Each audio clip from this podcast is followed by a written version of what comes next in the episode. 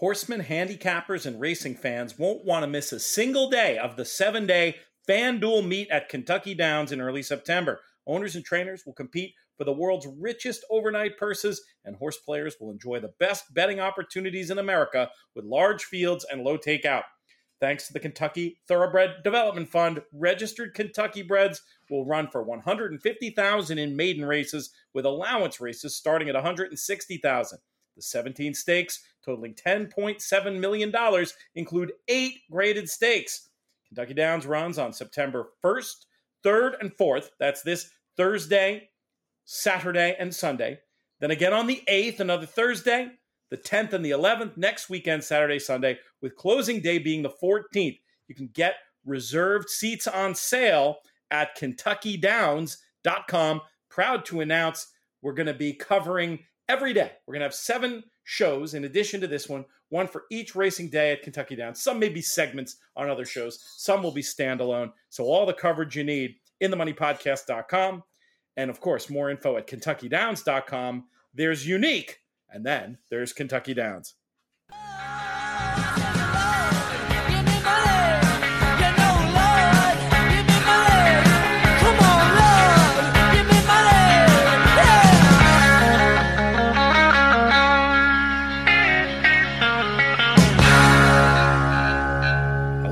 Welcome to a special podcast, a Kentucky Downs meet preview. Very excited about this show, brought to you by our friends, of course, at Kentucky Downs, and also by our friends at Open Stable. We'll be talking to Brian Klatsky a little bit later in the show. We're going to have Rick Hammerle, the director of Racing On, going to close things out with Brian Skirka giving some important info about the handicapping turf championship that you got to get involved and play in all three of the contests. And the first one's Thursday. So you don't want to sleep on that.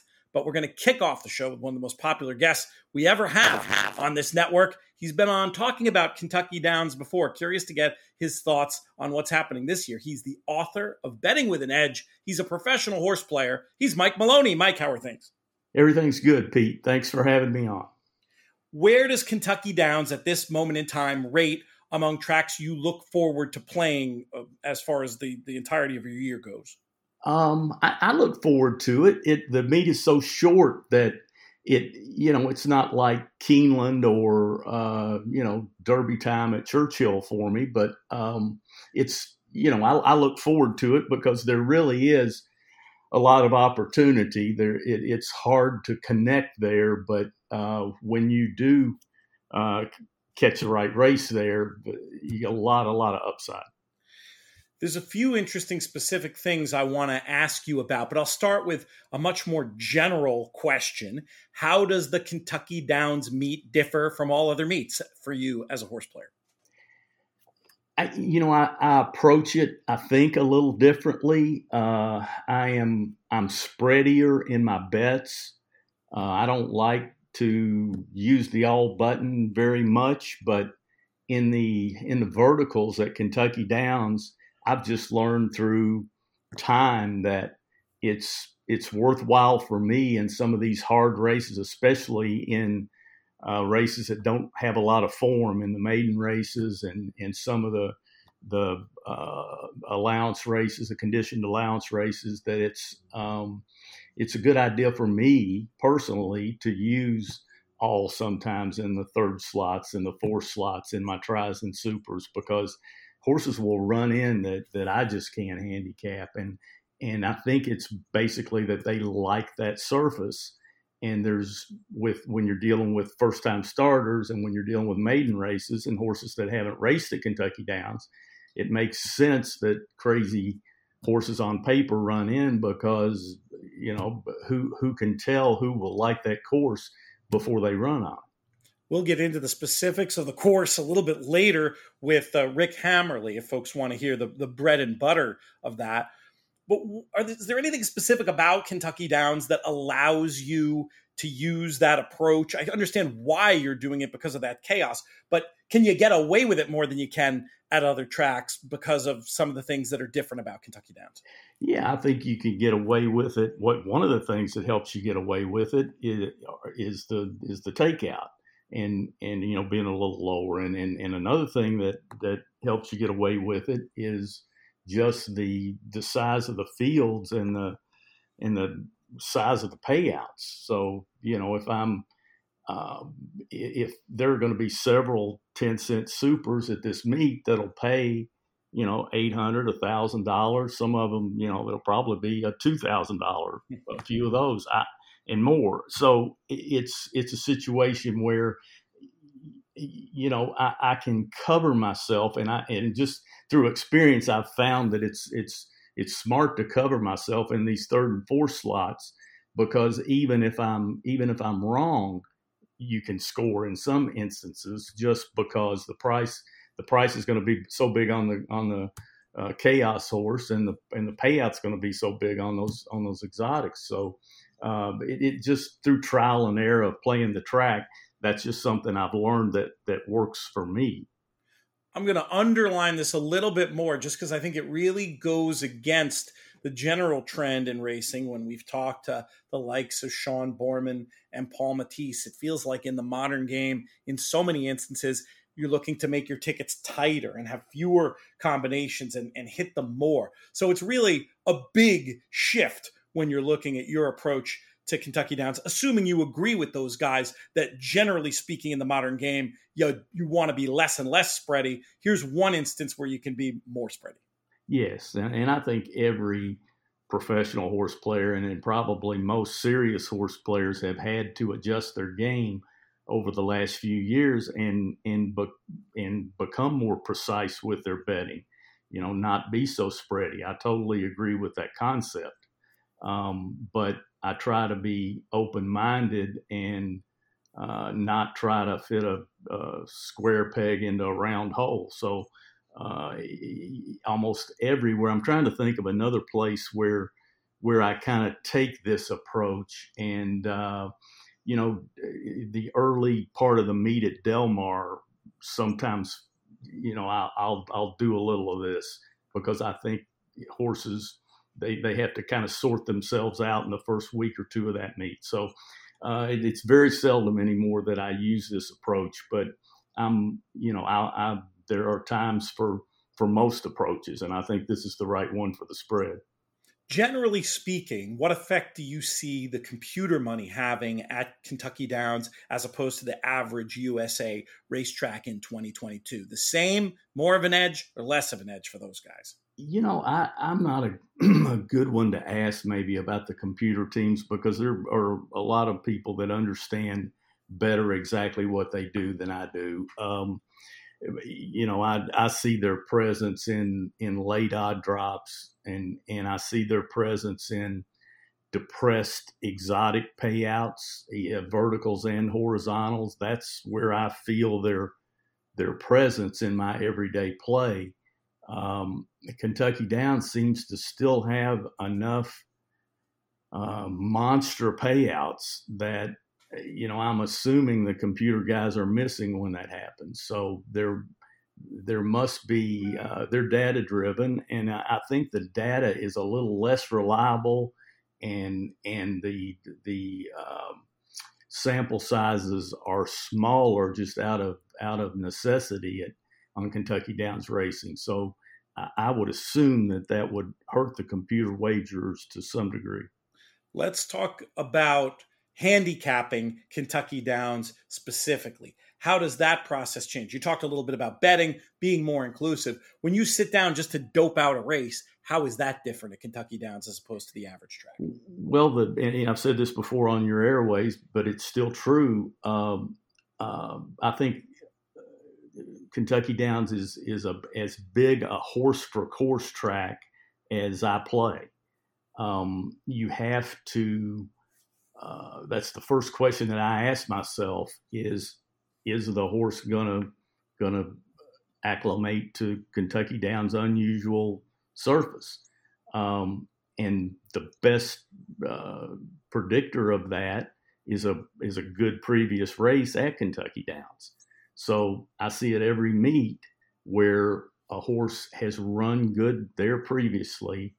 They run at a couple other tracks over the rest of the year leading back to Kentucky Downs, and their form is just so so. It's you know they're not the fastest horse in the race; they're the fifth, sixth fastest horse in the race, and then immediately back at Kentucky Downs, they snap back into form.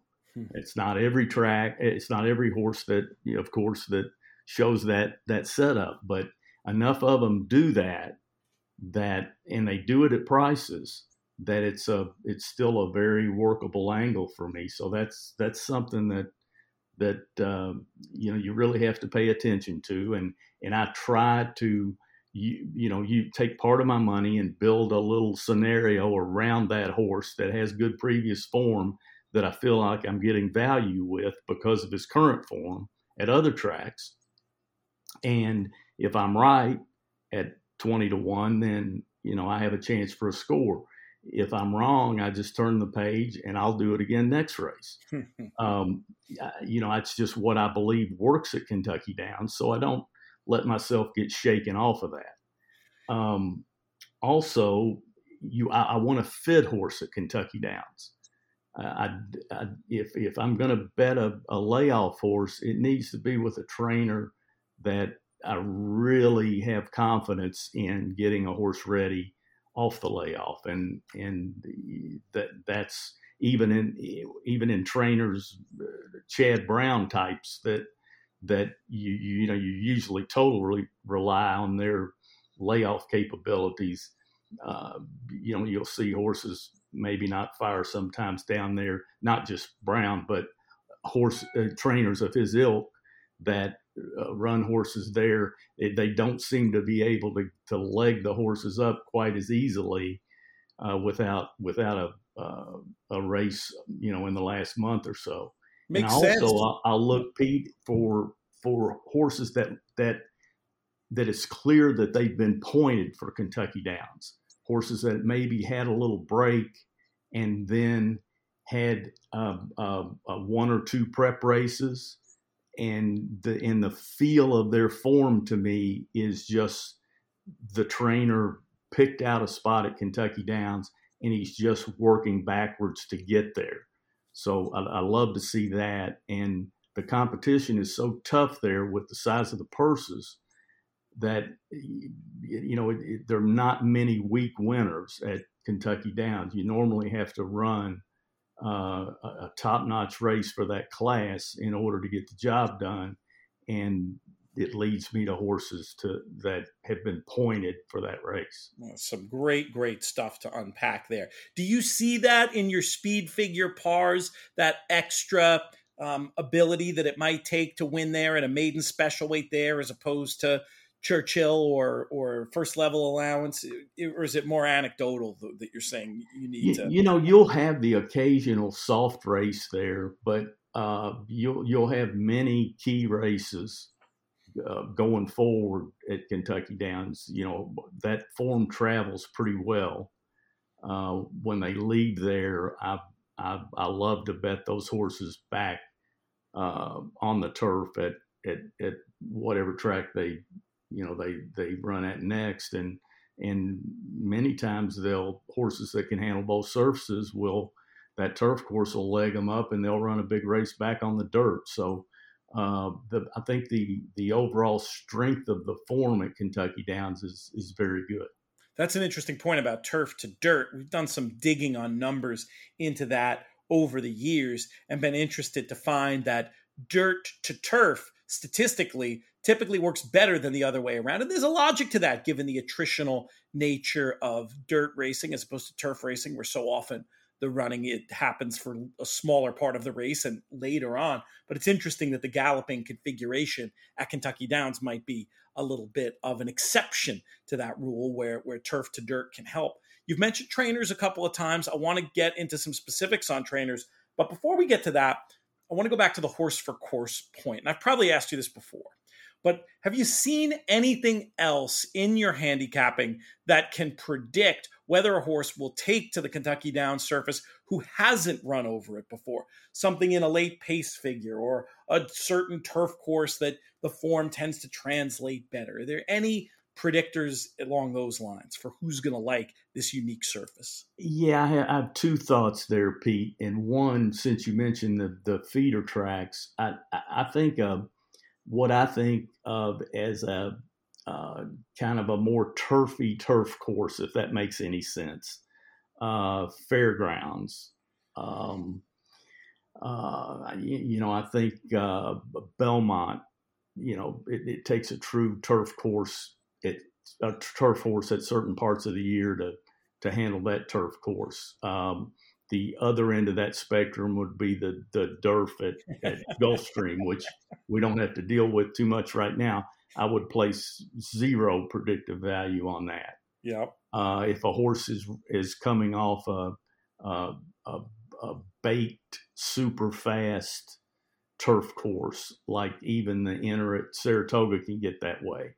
Um, that's less predictive to me. You know, I just think a lot of times at Kentucky Downs you'll get a little give in the ground, and and and uh, even if the course is firm, I think you don't necessarily skip over that course the same way that you might on a real hard, tight turf course at some tracks. So that, that that's one thing is I, I, I would rather a true turf course. I, I, know that you know what does that mean, but uh, it it's just uh, it you know it, it one way to look at it would be turf courses that I think the races run slower that would have generally um, uh, uh, uh, slower finishing times in their races for the same distance. That type course is, you know, I feel safer with a horse like that. I yeah, down to the ground. It's down to the ground. I think you know what kind of ground they're going to be getting. That's such a huge factor in European racing. It all it only makes sense that ground preference is going to come more into play at a course like Kentucky Downs. I, I, think that's that's part of what you're that's part of what you're getting at for sure. Yeah, yeah, it, it is, and and um, the um, the uh, another thing at Kentucky Downs for me is I, I want a horse that that is a true uh, confirmed uh, horse for the distance. You know, you, you don't want to bet a six and a half horse at seven furlongs there. You can right. get away with that at a lot of places around the country. I don't think you get away with that at Kentucky Downs very often. No, that makes perfect sense. I mean, I think a lot of this is getting into that that just the ability to finish and really and really see things out. I mean, that's a lot of the things you said whether it's fitness or that about the distance or looking at course configuration. Hard turf course, a, a, a not you know super traditional turf horse, they can still get an advantage and use speed almost the way you would on the dirt. What you're saying is that doesn't necessarily fly at Kentucky Downs. At the same time, it doesn't seem like it's particularly, and you correct me if I'm wrong, but particularly biased towards closers. You definitely get days where you see plenty of wire to wire winners there. What would you? How would you describe the bias generally at Kentucky Downs? Yeah, you know, I think that I'm so sensitive to bias that uh, the way I look at, at bias doesn't translate to to a lot of players. You know, that it's overkill for them, and I understand that. But I I see at least half the racing days at Kentucky Downs. I, I feel like there is a little bias in play and there's not really a, a prevailing bias to me. I, it can be, you know, it can be speed, it can be closers, it can be inside, it can be outside, and and it generally is is not very strong. It's a lower level bias for me, but it's very helpful when you can get a feel for it.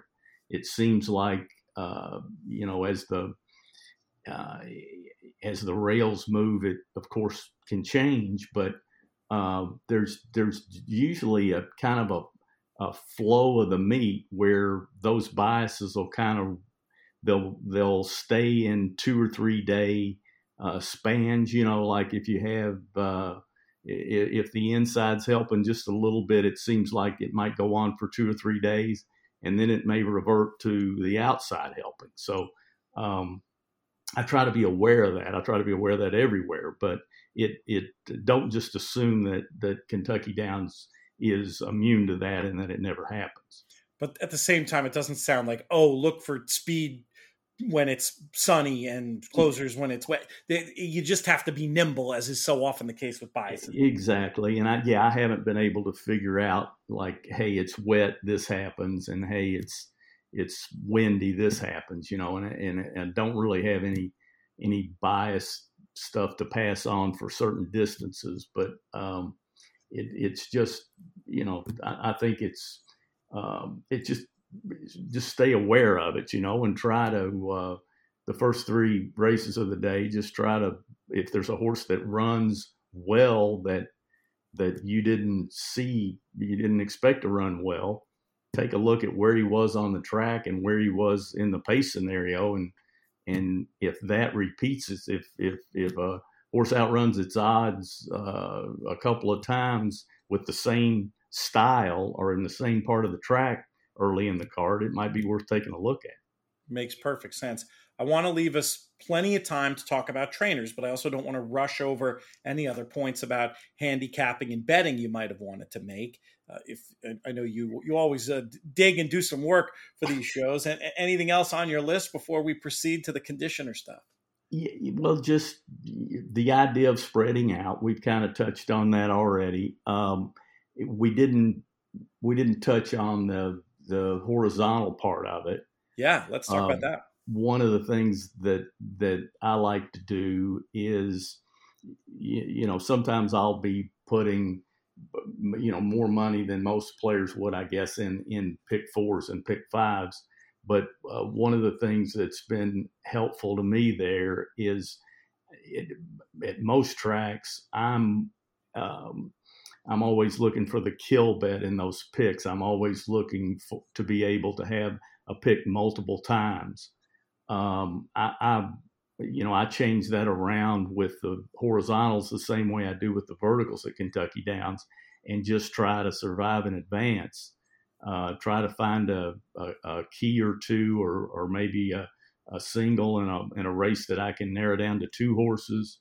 Um, and then I will uh, you know, use not a strict ABC method, but I will use Steve Crist concept of let me be let me be wrong once and give myself a chance to cash. You know, so I'll, I'll be very spready to the point of all sometimes in one of those races with my best ideas in the other four.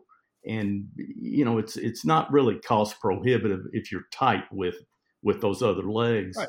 Um, I understand that a that a you know a very small player can't do that. I understand that, uh, but when you're trying to get coverage in the longer picks um, at Kentucky Downs, it's just so hard to to play the four out of five game and the three out of four game down there because those races are tough and they're deep, and um, especially early in the meet uh, before even the riders have figured things out, there'll there'll be some wild results. And so, and as I often say, I like to take advantage of that chaos if possible.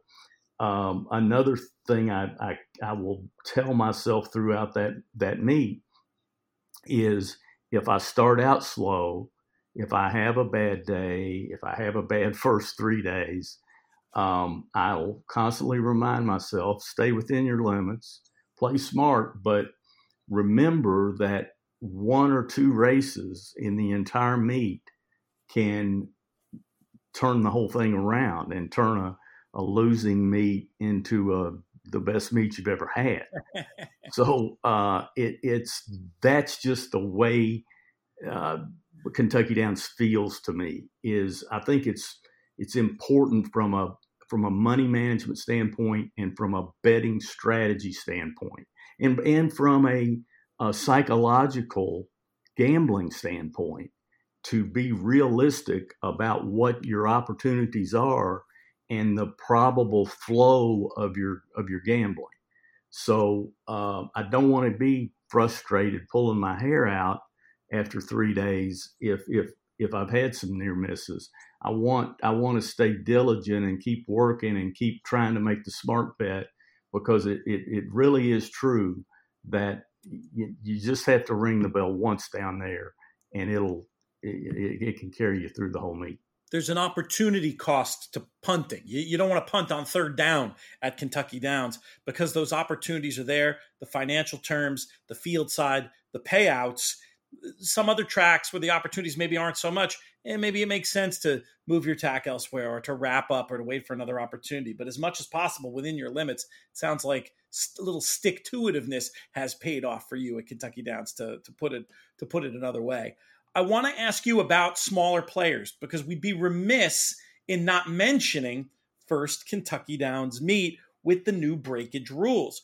My inclination, while I totally take your chance about this is a track where you still have the opportunity to make those scores, my opportunity to my my advice to a smaller player who might not be able to be capitalized enough to approach these exotics the way you're talking about, Mike, would be to take advantage of the fact that place and show are very much in play now in Kentucky in a way that they're not anywhere else in the country. Agree or disagree, and feel free to expound on that a little bit. Yeah, I, I totally agree. For those that aren't aware, Kentucky has, uh, with the beginning, I think, of the Ellis Park meet, we have uh, penny breakage in place. So, uh, the first state to uh, ever implement that. So, you're getting paid uh, the right amount. Nobody's picking your pocket. Um, on Kentucky racing uh, through breakage. So, um, you know, it's a it, it, does make a difference. It it there's a little uh, conflict in my gambling mind there because I find Kentucky Downs to be one of the hardest places for me to make a place or show bet. Maybe not place, but but show is hard because I ask a lot of a horse I'm going to bet the show and and it's hard to get all those things in place in a short meet like that. Um, but um, there are you know there are plenty of, of eight and ten dollar show prices down there, so you, I guess you don't have to be as strict as as as I tend to be. And I'm usually bet. I'm not a big show bettor. I'm a uh, or a place bettor. I, but I like to do parlays in those bets on certain days. So um, you know, I may, I've, I've uh, definitely incorporated some of that in my betting at, at Ellis Park this year. And, uh, I, you know, I'll try to do a little bit more of that at Kentucky Downs also.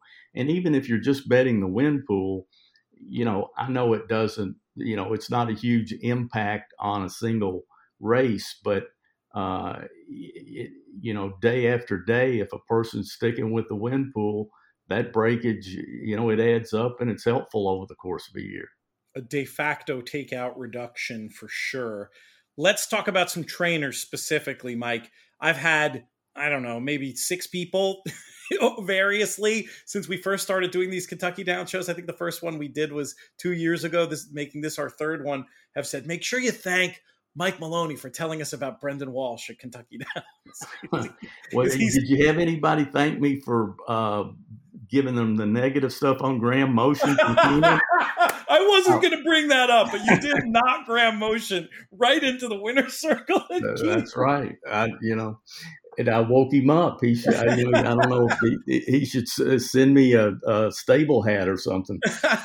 Uh, cool well, I'll, I'll see who I can. I'll see who I can wake up now at Kentucky Downs. Uh, I, I, I, did a little work last night on on uh, on most of the main trainers that'll be racing at Kentucky Downs. and I lumped them into a couple of groups. The first group was just the average group. And why do you even need to mention those? I'll just run through these names. I'm not going to give their exact stats. I'm just going to run through the names. These are these are not underperformers. These are just guys that that basically perform at their the same rate they do the rest of the year. A baseline. Yeah. So uh, in that group, I include Asmussen, which I kind of thought Asmussen might be in the underperforming group. But Agreed. He he was. Uh, I think he's fifteen percent winners, thirty eight percent in the money. You know, maybe a little soft, but the the ROI was decent. So I, I threw him in the average group. Paulo Lobo, Mike Maker, uh, Joe Sharp, the aforementioned Brendan Walsh, Wesley Ward, um, those guys all in the in the average group. Uh, I had uh, one uh, person that stood out as not performing well at Kentucky Downs, uh, Dale Romans, 0 for 25 last five years at uh, at Kentucky Downs, and only three horses in the money. It um, might make sense given the stock that he has, right? I mean, isn't it fair to say he's typically a little more dirt oriented? Yeah, yeah. I think I think that's probably the the uh, the the what's behind that stat. Although he has a a longtime owner, Frank Jones, that's that's had you know I know he had one mare that that threw some turf winners and and uh, you know and maybe Frank's not as active as he used to be, but uh, yeah, for whatever reason, uh, you you probably want to be cautious with Romans there. Another guy that had bad numbers the last five years is is my friend uh, the big cat Wayne Catalano, uh, but I don't put much. I think that's a misleading stat because it's they wouldn't let me search. I couldn't on Formulator search past five years, but um, I know before that he had some, or at least one dynamite meet at Kentucky Downs. So I would say that's a misleading stat, and I would include Cat in the kind of the average category in my mind. Not an upgrade or a downgrade. You just evaluate the horses on their form. Right, right. Um, the overperforming trainers uh, Brad Cox barely made the cut. He was kind of at the, the bottom of the overperforming trainers. Uh, 19% winners, 40% in the money, $1.82 on the $2 ROI scale. All these ROIs I'll give you are on the $2 ROI scale. Um, Eddie Kenneally uh, has good numbers at, at Kentucky Downs 19% winners, 49% in the money, 318 ROI. Chad Brown, real small sample. I was surprised he only had eight starters, uh, but he's won three of those and has a $3 ROI. Interesting. And I have two others, and these are the two that I thought stood out the most. Uh, Shug McGaughey, 47% winners, 53% in the money, 433 ROI. Um, one thing in the way I evaluate these stats that I would I would soften that. I think it's still good stat, but I would soften it just a little because 47% winners, 53% in the money. Shug is either getting the money or you know he's still having some horses that aren't running that well. Is right. my point. So, uh, but still, that you know those are good stats. And the guy that I really liked his numbers the best, Brian Lynch, 31% winners, 50%, 56% in the money and a 354 ROI and a fairly good sized sample. So some of the guys to maybe take an extra look at. Yeah, also on Shug, uh, a positive on him was uh, last year he was three for five winners at Kentucky Downs. So not sending a lot. Him both with with Shug and with Brown, not sending a lot. You know, maybe they either have a very keen sense of who's going to like it, or for whatever reason. But I mean, those numbers are hard to it's hard to argue with when they send one. They tend to be live, and based on those ROI numbers, I mean, they're not all favorites either. I'm guessing. Right, and Chad looked like I glanced at at the, his runners, and it looked like he's mainly coming in for the stakes and, sure. and doing you know doing well even even in that situation. Very, very, very interesting. How much? So, I mean, the trainer angle. Talk a little bit more about how you use it at Kentucky Downs. You mentioned regarding layoffs. You're going to be looking at. You're going to be looking at that we've talked about general performance, but how else? How important of a factor is it for you relative to the the more fundamental factors? Uh, well, it, it's a it's a strong factor. It you know it, the the most important thing to me is the individual horse, of course. Uh, you know you you know I'm uh, I want to bet on the horse. I want the other things to to verify you know my opinion of, of the horse and or, or the weak stats. I want them to verify the horse that I have to beat. So, or the horse that's going to catch money that I'm trying to beat. Um, the, one other thing to to to watch for at Kentucky Downs in this in this trainer uh, area is hot and cold connections. It, it's crazy that in a short little meet like they have at Kentucky Downs, it it almost every year that they've run, there has been one or two extremely hot connections, and it, it's it's usually you know it, it, it's a rider that gets hot riding for that hot trainer, and then that rider just gets confident and uh, is in the zone, and then it doesn't matter who they're riding for. You know, they just they dominate the meet. So um, you know, don't know who it'll be this year. I know the uh, the New York riders are probably riding uh, at Saratoga through Labor Day, so they'll show up late for uh, for Kentucky Downs. I would, you know, I would pay special attention. I don't know exactly what Gaffalione's uh, uh, what his plans are. I would be surprised if he's not, you know, if he's not present uh, the first day. I've actually had the form printed out and I hadn't I hadn't looked at it yet, but um, Gaffalione is a guy that um, I, you know I expect him to come back to life. Uh, you know, once they start racing at Kentucky Downs, and you know the the usual suspects. Um, you know the the New York riders, the Ortiz brothers have been fantastic at Kentucky Downs, both of them. Um, and Rosario, of course, is you know his patient style and strong finish uh, capabilities work perfectly at Kentucky Downs. So, uh, you know that that's no news flash there, but I'm looking to uh, you know have more confidence in plays where I like the horse and those guys are on board. And even though I take a little beating in the price, it's worth it for me because uh, you know I think I think riders are important over that course.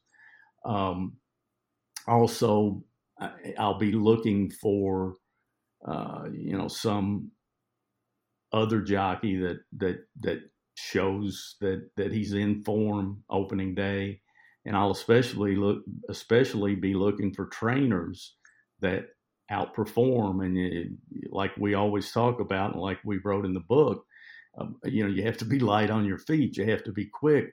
But uh, if if if you'll pay a little attention to and, and it's it's fairly easy. You're going to hear you can't really escape the trainers and riders that are winning the races you're going to hear that name you're going to see their name on the on the screen uh, but if if you'll pay attention to the horses that outperform their odds, uh, opening day, first couple of days, and if there's a rider that shows up twice, three times in that small sample, that's enough for me. I'm I'm on board. I'm gonna I'm gonna move that guy up. Am I gonna bet everything he runs he rides? No, but I'll probably include everything he, he rides in some um, in some part of my exotic betting.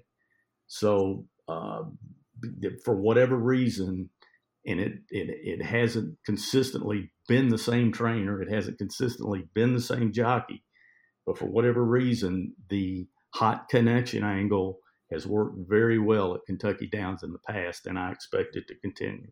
Terrific stuff, Mike. Do you have a closing thought or anything else you pulled that you want to share before I let you get out of here and we bring on the next guest? Not really, Pete. I have, you know, I have a thousand rants I can go into, but I'm gonna, I'm gonna spare you that today. I'm just gonna, you know, wish everybody uh, heartfelt uh, good luck at the meet and uh, playing the horses is a, it's a challenging proposition. Uh, you know, we, uh, we don't get the respect we deserve from the people that run this game, uh, so we take a lot of bumps along the way, but for those of you that are listening to the podcast that are dyed in the wool horse players, uh, I hope it works out for you and uh, uh, let's get it done. Mike, we're going to have you back on very soon. We'll do a special show in September with some evergreen content if we can find some time in your busy schedule. We always appreciate you coming on here, and I think you've given us some great, great stuff. Thank you, my friend. Anytime, Pete. We are proud to be partnering with our friends over at Open Stable. You're going to hear a bit more about that in this next segment, but just want to remind folks the URL openstable.io to learn about the Epicenter Legendary Racing Prospect NFT. And there's so much more going on over there as well. Openstable.io. Next up in the show, guy we've been hearing a lot from lately on the In the Money Media Network. He's here now to talk about Kentucky Downs from an owner's perspective, as well as to give us a little bit of an update on the Epicenter NFT project from Big Blue Nation Racing. He is Brian Klatsky. Brian, what's going on? Are you still floating? What's going on, Pete? I'm still. Um, uh, it's more than floating. I'm. I'm weighted down from too many nights of dinners in Saratoga. That'll keep you on the ground. We'll get to we'll get to the epicenter NFT project in a minute. Let's start off by talking about Kentucky Downs itself. We were chatting about this off air earlier, it really seems like the kind of meet that has changed the way an ownership group such as yours approaches their calendar year. Is that fair to say? Absolutely. Uh, for me, racing, you know, has always been around Saratoga. Um, you know, as, as I, I've talked about recently, you know, I learned about racing at Skidmore. So everything for me always was targeting Saratoga. Um, and about five years ago, we put together BBN Racing, Big Blue Nation. And a lot of that stem from what was going on with the KTDF and how purse money trends were changing. And really, um, Kentucky racing has become exceptional for, you know, for our trainers, Rusty Arnold and Vicki Oliver. You know, Kentucky Downs has always been a great option for the, for the purse money and turf racing. But from us on an ownership perspective, being able to to go through Keeneland and and and buy the best athlete and not necessarily be focused on turf or, on turf or dirt to have that opportunity to to have Kentucky Downs waiting for you at the end of the summer um, has has been has been great for us. We changed our strategy a little bit this year. Um, last year we ran a few more horses at Colonial, at Ellis, but this year we gave pretty much everything that we're bringing out at Kentucky Downs the month of August off to really have fresh legs. That's interesting. Earlier in the show, we were talking about the combination of pointing for the Kentucky Downs meet, but also needing to have a fit horse. So I'm interested to hear a little bit more about how your strategy has changed around this meet. Well, the thing that's really interesting about Kentucky Downs is, you know, some horses love it and some horses hate it. Um, there's a lot of guesswork to go into that. But when you've had horses that have been over the course, it definitely creates an advantage. Uh, when, you're going into a race and you've been over it, you can think about it differently. You know, we've had scenarios where we were in seven hundred and fifty thousand dollars at seven to two, and the horse runs last, and we thought we had, you know, the horse as doing as as good as a horse can do going into the race, and it just happens to be didn't get over the footing. Um, you know, got a little the the undulating surface created uh, a different response than we were expecting. So for us, we have a stable of roughly 20 horses, and we've got about eight of them targeted for races at Kentucky Downs. And except for the two year olds, you know, a majority of them have been over the course and run well over the course. So as we get them fit for Kentucky Downs, it's, you know, there isn't much you do differently in training, but it's about just having them fresh. You know, shipping to New York and back is a 14 hour van ride, and it does take a lot. So, running in early August, mid August, you, you know, you might have a bit of a tired horse. For us, it was like, let's sit on a couple horses from Haskell Day and hold them out um, until Kentucky Downs rather than trying to squeeze something in between. I wasn't planning on making you do a proper uh, stable tour here for BBN, but hey, that's the way that, that's the way my brain is going now. That I want to ask you. Maybe don't run them all down, but let us know a few of the horses you're most excited about running at this meet. Well, let's let's start by saying we have the utmost respect for Chad Brown's barn, and whether we're running in um, New York or Kentucky, um, New Jersey, it seems like you know, Chad's got three in there, and we're we're hoping to get a piece of it. One of the things we thought about, you know, with Kentucky Downs was having a Kentucky bred to capture the full purse is really important. And our logic was, you know, a lot of Chad's stable is European bred, and they don't get to run for the same purse money um, at a Kentucky Downs as they would in New York. So I, I would say that we made a, a guess that Chad would keep a majority of his horses pointed towards the graded stakes in Saratoga and not have them, you know, dialed in here at Kentucky Downs. So one horse that, you know, comes to mind is Kentucky Ghost, who's in the mint million on um, Saturday. And just we got lucky in the sense that Chad doesn't have an entrant in the race. So after going up to Haskell, running against his group up there, running uh, against Kristoff, I mean, it, you know, you saw um, quite a group in New Jersey, and we got a little bit of uh, you know a break here, um, and you see a lot of more of the, the Kentucky centric stables um, in, in that race. This is worth underlining this point about uh, the KTDF and how they've changed how a stable such as yours might campaign horses. Tell us about the importance of the KTDF and that purse boost that you're getting, and, and do back up at a high level and explain to people what we're talking about if they don't fully know.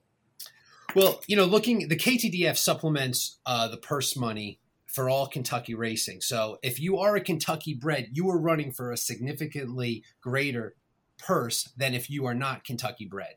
For example, um, I don't have it in front of me, but if you pull, if you just look in the form, it'll show uh, the you know the purse of 160,000 and I think 75,000 that could be coming from the KTDF.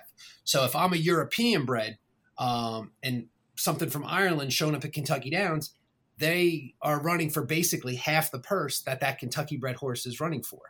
So you can get that same purse money without the ship by staying in New York. So for the Kentucky based outfits that can ship two and a half hours from the training center, from Keeneland, from Churchill to get to Kentucky Downs, it's it's an unbelievable option. The KTDF has created a uh, you know a tremendous amount of opportunity for us to buy Kentucky breds and uh, and run them in Kentucky. We're going to have you back on to talk specifically about Saturday's big race and some of the other stuff that's going to be happening at Kentucky Downs. But I do want to give you a chance to name, check, slash, highlight some of the other horses in your stable who our listeners should be paying attention to. Well, one of I mean, one of them is uh, Mostache. He's a two-year-old that um, won first time out at Ellis at five and a half on the turf. He happens to be uh, Hidden Stash's half brother. Um, Hidden Stash was a horse that we bought um, by Constitution. We got him right before Constitution blew up um, that year with all of his two-year-old winners. Um, we bought him for fifty thousand, and, and he, he ran in the and ran in the Derby. He was uh, second in the Tampa Derby, and for him, um, he's been a you know been some a horse that we've uh, obviously gotten emotionally attached to. And when we saw his half brother uh, at Keeneland last year, um, we saw a lot of the same traits. So we bought him, named him Mostache, and he won at first asking at five and a half at Ellis, and we'll be bringing him out um, on the eighth. We haven't decided if we're going to run him in the five hundred thousand um, six and a half or in the Keeneland special um, allowance race. Uh, Peter, are you familiar with the Keeneland race? I am, but you tell the listeners about it. So this is an um, this is a really cool um, project that Kentucky Downs has done with Keeneland. They've created a race for two hundred and fifty thousand dollars for two year old boys and one for girls. Um, it the the the restrictions are you just had to go through the ring at Keeneland. It could have been um, an R&A uh, or a purchase. Price doesn't matter, but you had to go through the ring to be eligible for the race. So on the eighth, there's two races available. There's the 500 stake, and there's also the Keeneland race. So we'll we'll have to make a, a decision as we get closer. But both are you know um, ho- races that are very interesting to us, and I and I think he's a horse that you want to be on the lookout for. Um, we're going to put him in a position where he's got a great chance to win here. We think he's a really nice horse, um, and that, that that's one one of the cool um, creative things that they do at Kentucky Downs is to come up with you know a spot like that. We've seen the restricted R&A type maiden specials, but they took it to another level with just uh, you know going through the ring. So it, it. it, eliminates a lot of the really well homebred horses, you know, and it, it you know it'll be interesting to see uh, who shows up. It's the first year for it, and, and we're excited to uh, have the opportunity to uh, look at that. I have a general form study Kentucky Downs question for you. And then, of course, I'm not going to let you get out here without giving us an epicenter update.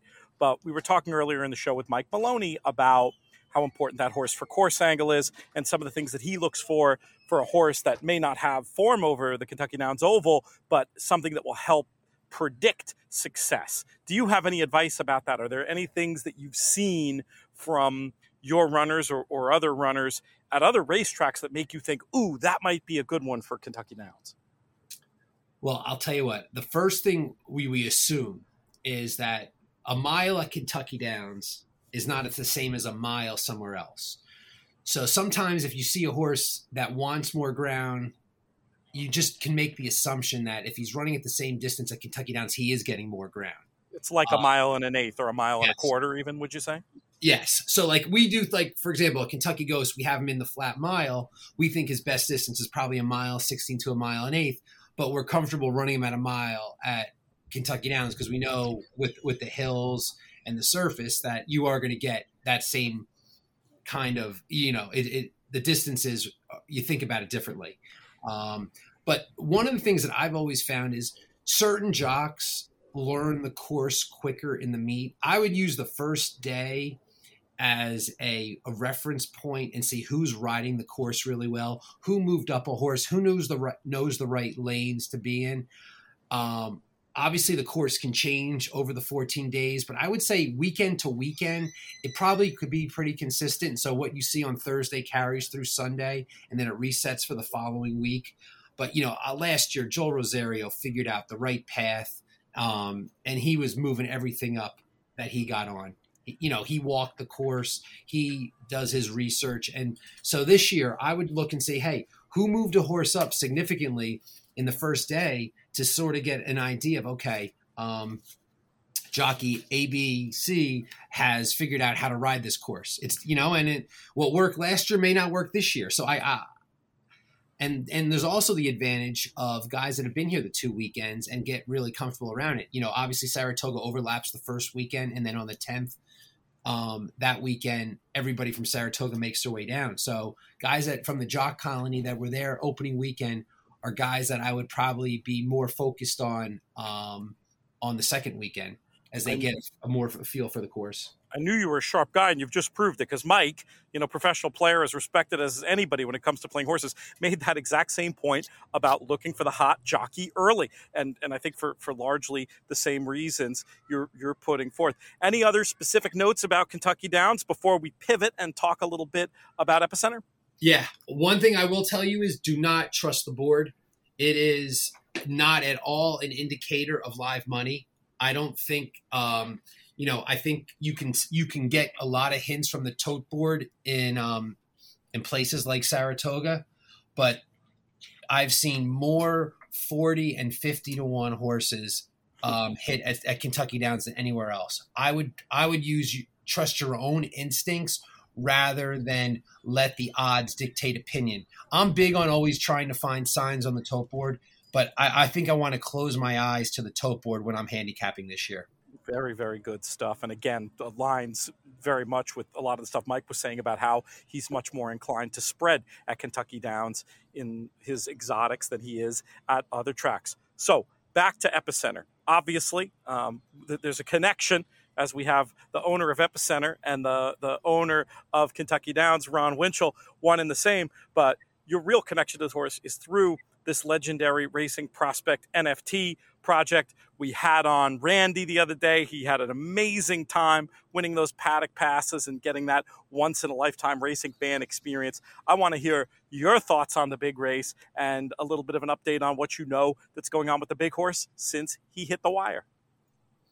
Well, he it was it was a fantastic day. Um, Travers to me is the highlight of the summer. Um, and uh, he he he did everything we had hoped for in that race.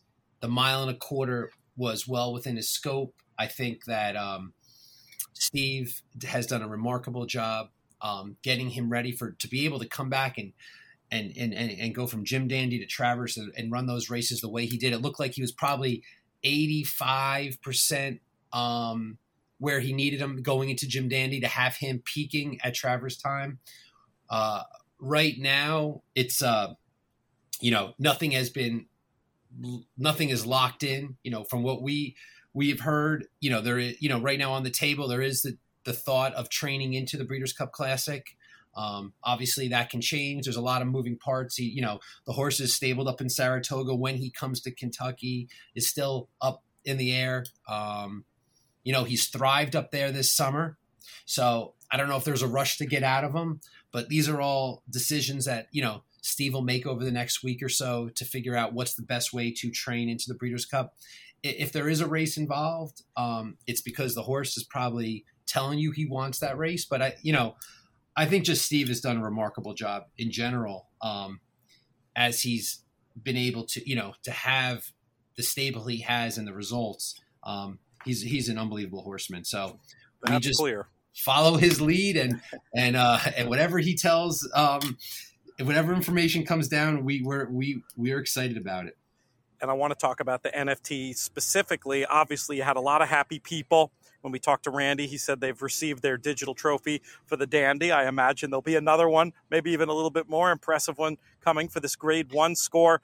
I want you to tell folks a little bit about what they can expect if they're NFT holders. They have this essentially access pass to uh, the, the best Epicenter fan club out there and how they can get involved, of course, as well. No, and Ron, Ron, you know, Ron, as you know, the owner of uh, Kentucky Downs, is all about being innovative and doing things creative to grow the game. So the, the NFT project around with Open Stable around Epicenter, you, you couldn't ask for a better partner. Um, creativity is the key to this. You know, we, we're going to offer any one of the Epicenter NFT holders VIP tickets for Kentucky Downs um, to celebrate the wins of anyone that owns that NFT. They get they'll, they'll get emails and how they can just um, get tickets you know through our our support team we look at this as not this is not an nft project this is really a grow the game club be a part of the horse um, and and and learn what really goes on behind the scenes and through real life experiences and digital content fans get a really unique look inside what i think could be one of racing's biggest stars for you know like a star we haven't seen since our, our last two triple crown winners. So it's really exciting that epicenter has you know evolved into that kind of horse and um, it's been it's been great so uh, you mentioned the the digital trophy nft that was dropped to all of the uh, holders as of the jim dandy date um, they have that. It's not available for sale. You get that special digital collectible only if you own the NFT on that date.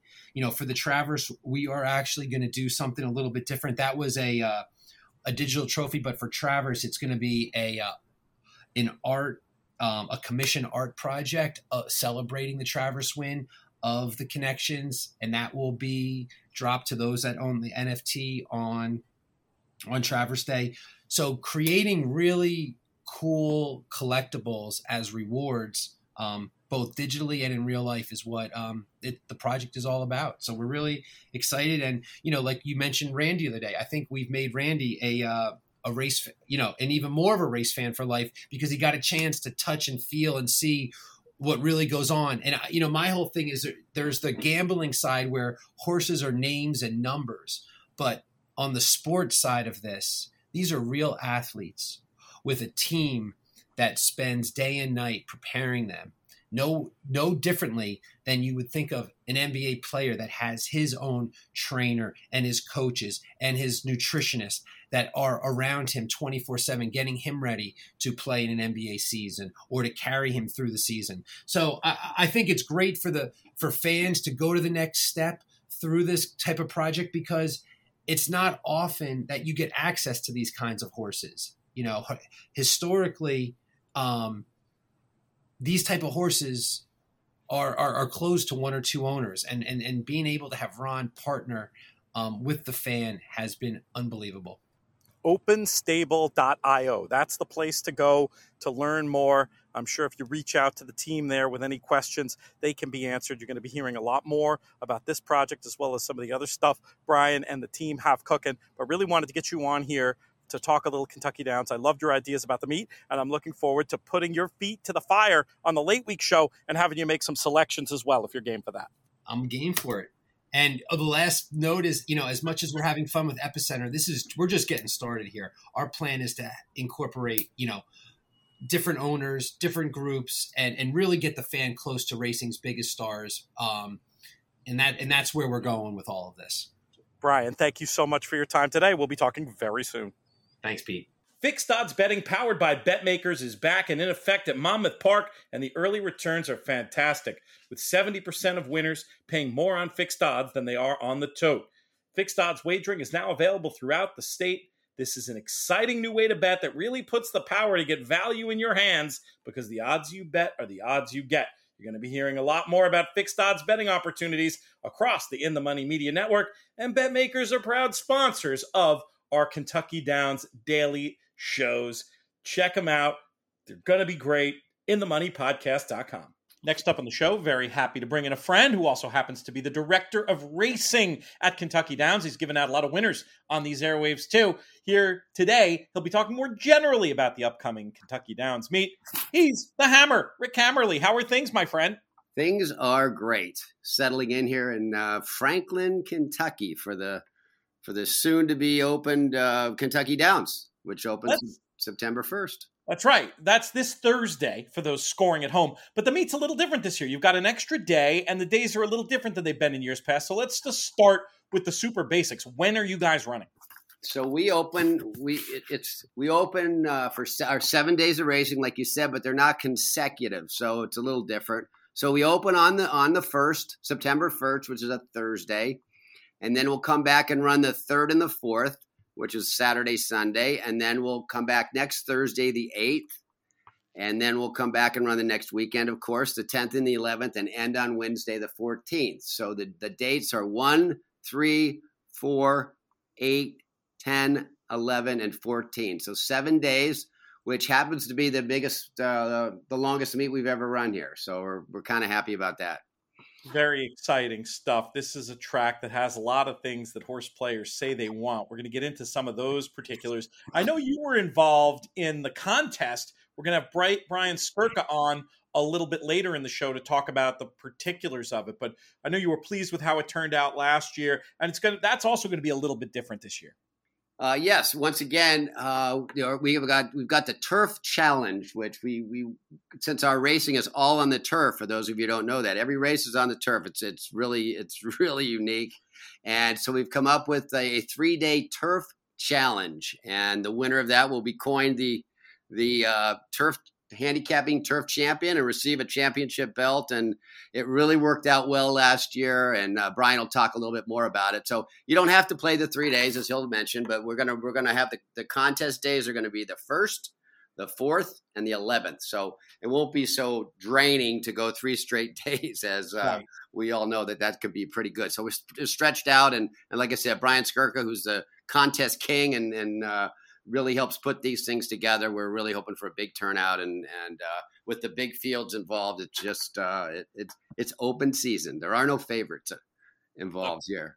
That's right. Kel- Kenny Malacone, who won last year. I'm going to try to have him on for a little segment next week. Talk to him about his experience winning that first uh, King of the Turf challenge. We're going to have a pretty link on the website to get you to be able to sign up in the moneypodcast.com slash turf. We talked about uh, having the champion on. I said, that's got to be pretty cool. He can, you know, walk around with the championship belt and, you know, I wonder if we'll wear it to this year's tournament. We'll get into more particulars on that. I want you here today for the higher level stuff, my friend. Jockeys and trainers to pay attention to. But let's start with something more basic than that. You mentioned all turf, but this isn't your average USA turf course, tight left-handed turns inside a dirt track. Very, very different configuration, more, much more galloping configuration that's going to serve certain horses more than others. Tell us what we're dealing with. Well, I think it's safe to say that there's not another course, race course in the United States that even comes close to this. Um, it's not an oval. It's a mile and five sixteenths around. So from finish line to finish line is a mile and five sixteenths. And I, I, I try to come up with like a, a it's not a paper clip. It's not close to a paper clip, but if it were a paper clip, it would be thinner on on the right right end and fatter on the left end. So mm-hmm. um, as as we as you leave the finish line and head into the the clubhouse turn the first time, yeah, you just kind of not a whole lot going on there, and you ease into a little tighter turn. And as you head up the backstretch, the the mile pole is right there on the turn, and then you start going up a little bit of a hill uh, and it, it's a little bit of a left hand turn. And then when you hit the six and a half pole, headed to the three quarter pole, you make a right turn before you enter that big bank turn that I've kind of coined it the Daytona turn, as, if, as when you're down at ground level, it's really, really pronounced. And as you come to the to the midpoint of that turn, you still have a half a mile to run. So it's uh, in your mind, you're thinking, well, you know, they're almost done. Well, they're not. So then they come out of that turn, and when it's kind of straightens out, you hit the quarter pole. And so when they have hit that straightaway, they still have a quarter mile to go. And when they get, I'm going to say halfway through that, about the eighth pole, it makes a slight turn to the left and just a, a slight uphill climb to the finish line. Not terribly pronounced, but uh, when you, for those of you that aren't here and are watching it on television, it seems as if that stretch goes on forever, uh, and it does. And so it's really cool to watch that. So you'll see a lot of horses enter Peter that you'll see the KD in the in the in the running lines that maybe running it two or three years in a row. You'll find that if they've run well here and they like this course, they can't wait to get back here. It makes sense. Again, just so so different. You, you see some horses that love the three turn grass races you might have at in on the New York circuit that might be the opposite type of horse, you know, because there you're running around the turn the whole time. Here, well, you have to be handy enough to take a turn. There's also a lot more room to make up ground when you level off and make that run. And to me, it's just very logical. And I'm sure we're recording this out of order, but I'm sure Mike is also going to talk in the first segment about how potent the horse for course angle is at Kentucky Downs. What distances do you run? Well, we like I, I said, uh, it's a mile and five sixteenths around. We will run that distance. Um, you know, not as often as as uh, as other distances, but that will be that's on the plate. Um, you know, the meat and potatoes, the sprints are six and a half. There is a seven. Uh, we'll run a mile. We'll run a mile and a sixteenth. So you know, not nothing uh, out of the ordinary there. Uh, it's just uh, you know all of all the uh, well all experience that you know that that turn and that long stretch, of course, you know coming into it. One thing that's also I know fairly unique here is we don't really allow we we have training quote training for some of the horses that are here, um, but it's only jogging, so you'll you'll see no official works. They're not. They don't do anything but but get a jog over the course if they want to in the morning. So it's kind of a level playing field, uh, so to speak. There's not a you know horses got here two weeks ago and they've got two or three works over the course. That's not the case here. They're basically coming in uh, fresh. Uh, unless they've galloped in the morning, and uh, so that's kind of unique as well. It's it, we, we like that. I want to um, talk about some of the connections who've had success, and then I want to look at some of the highlights of the racing program. I know you have some Breeders' Cup win in your in action and, a, and an interesting program for two year olds. I want to shine a light on some of that, but let's start with some of the humans. We talked about horses for courses. Surely there are humans who particularly excel either through their training methods or, or ridership styles. Right. So uh, we'll go through through last year's uh, colony. Interesting enough, so this year's meet overlaps the way the calendar falls overlaps a few days of of the final days of Saratoga, and goes go Del Mar goes well into September this year, and so you won't see some of those riders that were here early in the meet uh, compete. They'll finish up, and then we'll see them trickle in as, as they go. So last year, uh, the the leading rider here, which is you know one of the leading riders anywhere, is Joel Rosario. If it strikes me right, I can remember him winning. Just got off to a, just a tremendous lead early. He won every, every everything he was riding in the first few days. Uh, he rolled, so he led the league here with 17 wins, and then following him was Tyler Gaffalione, uh, uh, Leparoux. Uh, uh, Irad Ortiz, who came in, you know, not for for uh, wasn't here the whole meet. Adam Beschizza, Brian Hernandez, Rafael Bejarano, and Luis Saez were in there. Florent Geroux. So you know, a lot of the local guys here, and then you know, some come in for for part of the meet. But that was that. Those were the like the top seven or eight. Uh, trainer wise, you know, nothing really different there. But what's odd is we had we had three guys lead the league with four wins. So that that doesn't tell you that things get spread out here. Nothing will. Mike Maker, Steve Asmussen, and Brendan Walsh led the league or led the meet with four wins. But oddly enough, uh, Mike Maker and Steve Asmussen, who you know just run a tremendous amount of horses wherever they are, they had over 40 starts for their four wins, and and uh, Brendan Walsh only had 19 starts for his four wins. So uh, you know whatever you want to make of that. And following them on the list Joe Sharp, uh, Brad Cox, Wesley Ward, Rusty Arnold, Brian Lynch, and, and Shug, Shug McGaughey. All those had three um, win. So, like I said, we run last year. I think we ran 64 races.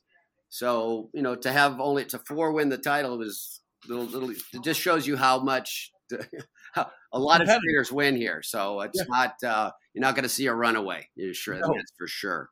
No, and it, it's competitive, and, and the names that are up there are certainly logical. We'll have talked to Mike about some of his pet trainers. I remember him saying, I think two years ago on our Kentucky Downs preview show, how much he liked Brendan Walsh specifically at Kentucky Downs. Funny to see how that angle's gone forward. And let's talk about the racing program a little bit in the last couple minutes we have here, Hammer. I know that uh, you guys are very, very proud of the top level of racing. Uh, tell us about the the stakes program. Well, um, first of all, we're giving away two and a half million dollars a day in purses, which is you know, it's unheard of. Um, but uh, it's just wonderful to be able to do that. Maiden races are one hundred and fifty thousand uh, dollars here, uh, which is also unheard of. And we're going to try and you know break as many maidens as we can here. It's it's great. So we run eighteen stakes and uh, from various distances from two year olds to, to, to, older and you know, at least one a day. We're taking entries today for the first Saturday. We'll have three stakes on that day. Um, but the big day that you mentioned will come on the second Saturday, which is September 10th, where we'll have two of our three two of our three million dollar races, which will be the Kentucky Cup uh, at a mile and a half, and then the the FanDuel Turf Sprint, which is uh, six and a half furlongs for older horses, and those two those two are the win in your ends the Breeders' Cup winning your ends that we'll talk to. They're both grade twos, and they're headed in the right direction. And uh, hopefully, we get one of those up to a grade one here this year. Also on that card is a ladies' turf for fillies and mares going a mile. Uh, the Franklin Simpson for three-year-olds going six and a half, and the ladies' sprint for the fillies and mares going six and a half. So that's our that's our quote you know big day that that um, that's that Saturday we'll run twelve races. Well where normally we'll run 10 during the week and 11 on the other weekend days. So, uh, you know, it's just, it's looking for a bonanza. We drew the first day already. Uh, eight of the 10 races uh, have full, full fields of 12. I think we're drawing 11 for Saturday, and I think we have eight or nine races with 12. So, uh, you, if you're going to handicap, you might want to just set the timer like for another 15 or 20 minutes to go over the card.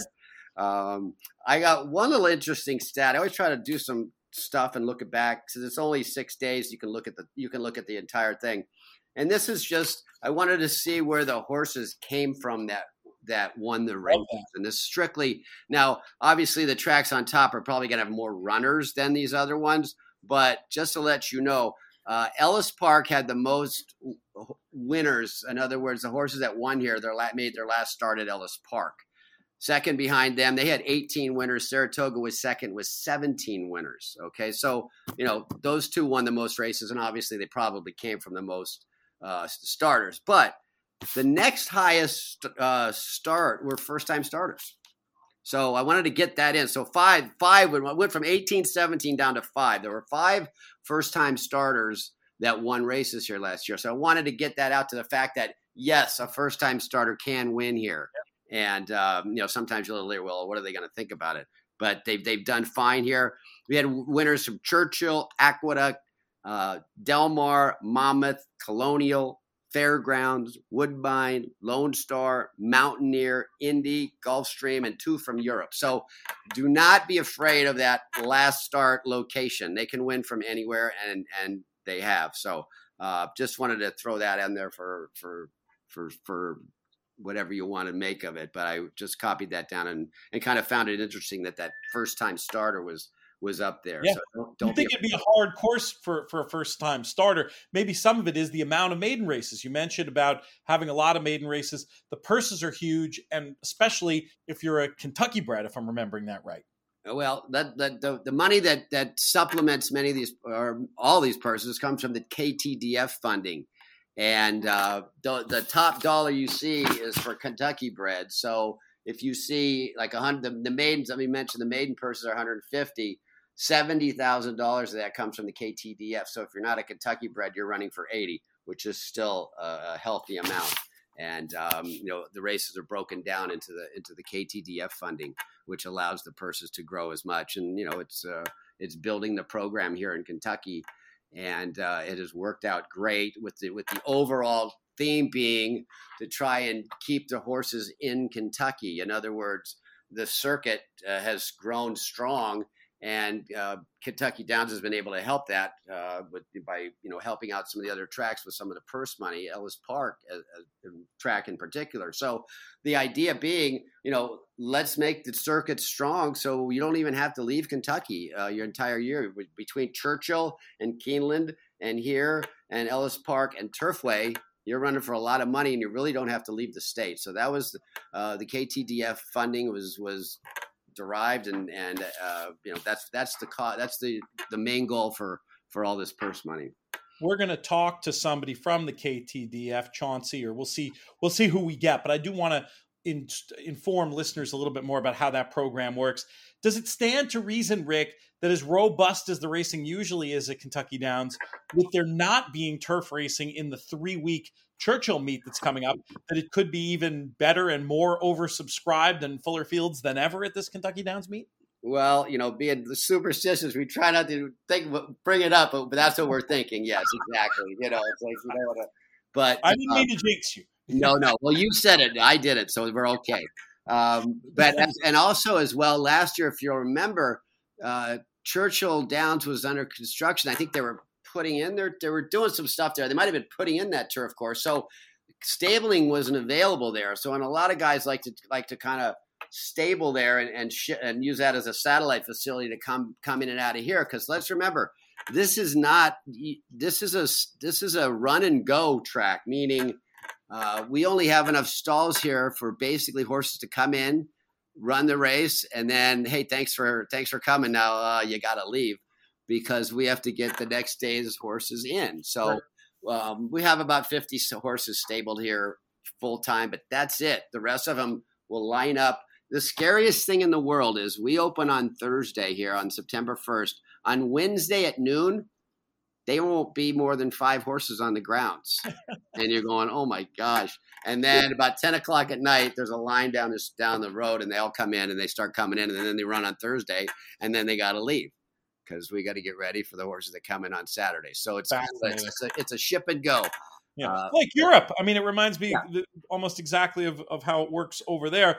European in, in many ways. Do you expect some shippers? You mentioned there were two European winners last year. Are you expecting some uh, participation from overseas this year? So we we've made a we've made a, a, little bit of a push this year. As like I said, last year Churchill wasn't open in their quarantine facility, and so we weren't able to work it out. So we've had we had some inquiries as far as I know, they decided not to come yet, uh, not to come this year. We have we have some horses that have shipped over and are running in New York. Have been running in New York that are going to ship down here.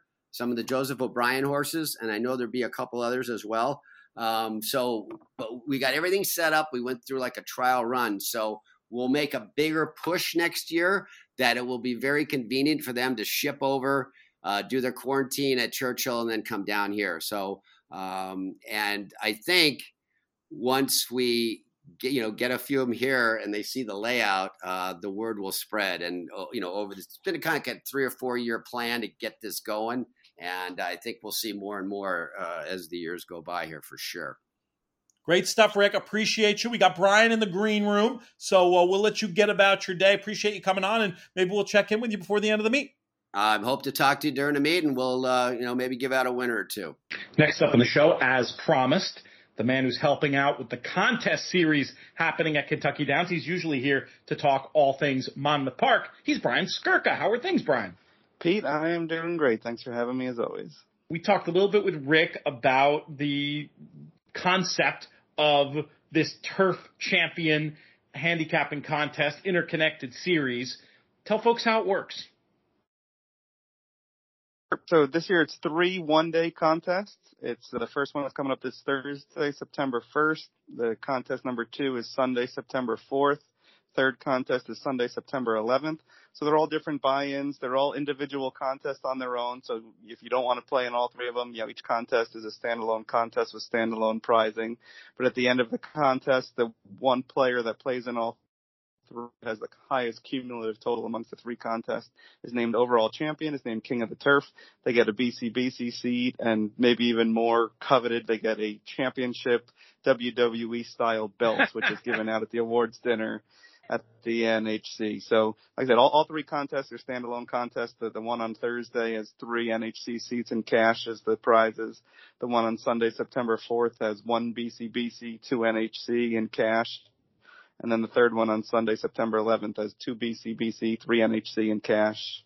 But then again, in addition, the, uh, the overall championship is also coveted for that uh, additional BCBC seat and coveted, uh, championship belt. I'm, I'm excited to talk to Kenny on a future show who won that uh, last year. Maybe we'll get a picture of him in the belt and regalia. You mentioned the different price points. Starts off with a $400 game on Thursday, $500 game on the Sunday, September 4th, and then the biggest one, the $800 buy-in on Sunday, the 11th. You have to play in all three to be eligible for the for the bigger championship. Is that right?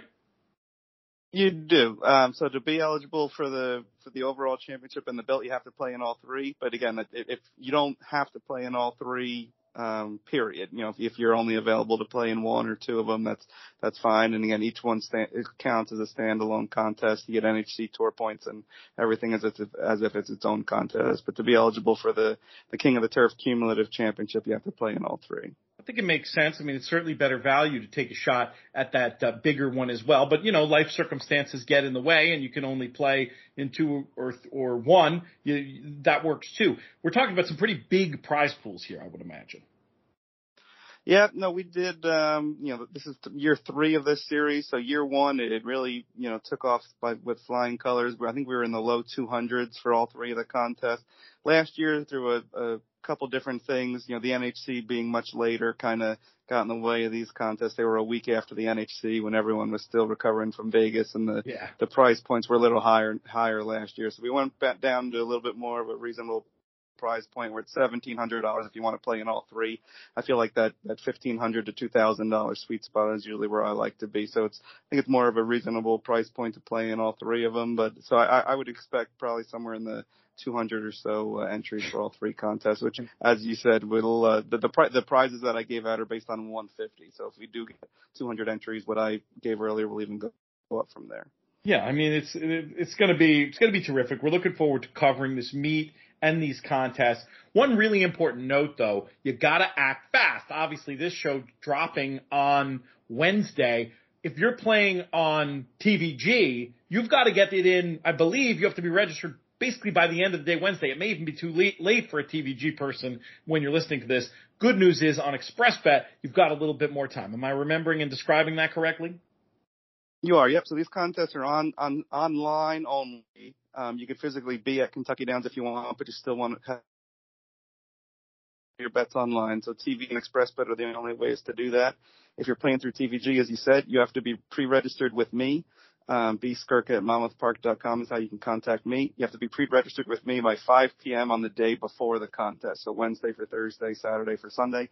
ExpressBet takes entries directly through their site, so you can either sign up with me if you're playing through ExpressBet or sign up right on their site. And that deadline is post time for the race one, the day of the contest. So if you want to sign up directly through ExpressBet, you can do that up until I believe 145 uh, is the Eastern time zone um, post time for race one for Kentucky Down. So you can sign up right through the, the first race. B Skirka at monmouthpark.com. That's the best way to get in touch with Brian. And I do want to underline when I was saying you have to act now, that's if you want it to be in that first contest slash eligible for all three. Obviously, if you're just looking to play the other ones, you've got a little bit more time. You've got a little bit more breathing room as far as this goes. We created a little pretty link, Brian, that takes you right to the information and place to sign up in the moneypodcast.com slash king turf. That'll bring you right there. Any other places where people can go to get more information or, or does that about sum it up? Uh, that's a good spot. I think there's a landing page on Kentucky Downs' website. So if you go there, basically everything just links you back to there's a, a PDF of the rules and the entry form and has my contact info on there. So you can either go to one of the places that you mentioned, your link, Kentucky Downs' website, or if you just want to email me directly, again, bskirk at monmouthpark.com. We'll get you all signed up and taken care of. That's the info you need to know. You'll be hearing more about these contests, much more about the Kentucky Downs meet on the In the Money Media Network. Brian, thank you for popping by. Thanks as always, Pete. That's going to do it for today's show. Want to thank all of today's guests and all of today's sponsors. Really appreciate the support. We'll thank our founding partners, 10 Strike Racing and the Thoroughbred Retirement Foundation. Most of all, though, want to thank all of you for listening, making these shows fun to do. We had a lot of requests for extra Kentucky Downs content, and we are bringing it this year. Hopefully, it works out very well for all of you. Put in a couple of quick plugs. We'll tell folks you can sign up for our Plus service if you want even more content, little digests of all the picks that are going to be on these Kentucky Down shows in the moneypodcast.com slash plus for that and our free email newsletter. That one you can find at inthemoneypodcast.com slash email. Please rate, review, and subscribe wherever you get your podcast, whether it's iTunes, Spotify, uh, the YouTube channel, etc., etc. Leave us con- uh, comments there or reach out to me directly at Looms Boldly on Twitter, or you can get me through the contact page over at inthemoneypodcast.com. This show's been a production of In the Money Media. Our business manager is Drew Coatney. Our chief creative officer is Jonathan Kinchin. I'm Peter Thomas Fornatale. May you win all your photos.